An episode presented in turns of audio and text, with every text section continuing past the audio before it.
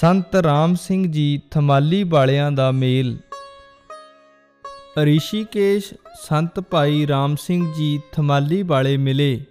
ਸੰਤ ਅਤਰ ਸਿੰਘ ਜੀ ਨੇ ਉਹਨਾਂ ਨੂੰ ਕਿਸੇ ਸ਼ਾਂਤਮਈ ਇਕਾਂਤ ਥਾਂ ਤੇ ਸਿਮਰਨ ਅਭਿਆਸ ਕਰਨ ਦੀ ਇੱਛਾ ਪ੍ਰਗਟ ਕੀਤੀ। ਤਾਂ ਭਾਈ ਰਾਮ ਸਿੰਘ ਜੀ ਨੇ ਸਿਆਲਕੋਟ ਅਤੇ ਰਾਵਲਪਿੰਡੀ ਦੇ ਇਲਾਕਿਆਂ ਵਿੱਚ ਕੁਝ ਸਥਾਨ ਵੇਖਣ ਲਈ ਕਿਹਾ।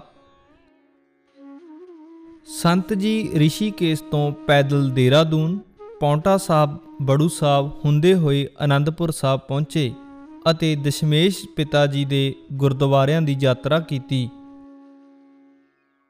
ਫਿਰ ਸਿਆਲਕੋਟ ਹੁੰਦੇ ਹੋਏ ਅੰਮ੍ਰਿਤਸਰ ਦਰਬਾਰ ਸਾਹਿਬ ਦੇ ਦਰਸ਼ਨ ਕਰਕੇ ਬਾਬਾ ਅਟਲ ਸਾਹਿਬ ਪਹੁੰਚੇ। ਸੰਤ ਜੀ ਇੱਥੇ 3 ਦਿਨ ਪ੍ਰਭੂ ਦੇ ਨਾਮ ਰੰਗ ਵਿੱਚ ਲੀਨ ਰਹੇ ਅਤੇ ਕਿਸੇ ਨੇ ਪ੍ਰਸ਼ਾਦਾ ਪਾਣੀ ਨਹੀਂ ਪੁੱਛਿਆ। ਚੌਥੇ ਦਿਨ ਇਹ ਸੰਕਲਪ ਆਉਣ ਤੇ हे ਬਾਬਾ ਅਟਲ, ਪੱਕੀਆਂ ਪਕਾਈਆਂ ਘਲ, ਤਾਂ ਤੁਰੰਤ ਹੀ ਕੁਝ ਮਿੰਟਾਂ ਅੰਦਰ ਇੱਕ ਪ੍ਰੇਮੀ ਨੇ ਆ ਕੇ ਸੰਤ ਜੀ ਦੇ ਸਾਹਮਣੇ ਪ੍ਰਸ਼ਾਦਾ ਰੱਖ ਦਿੱਤਾ।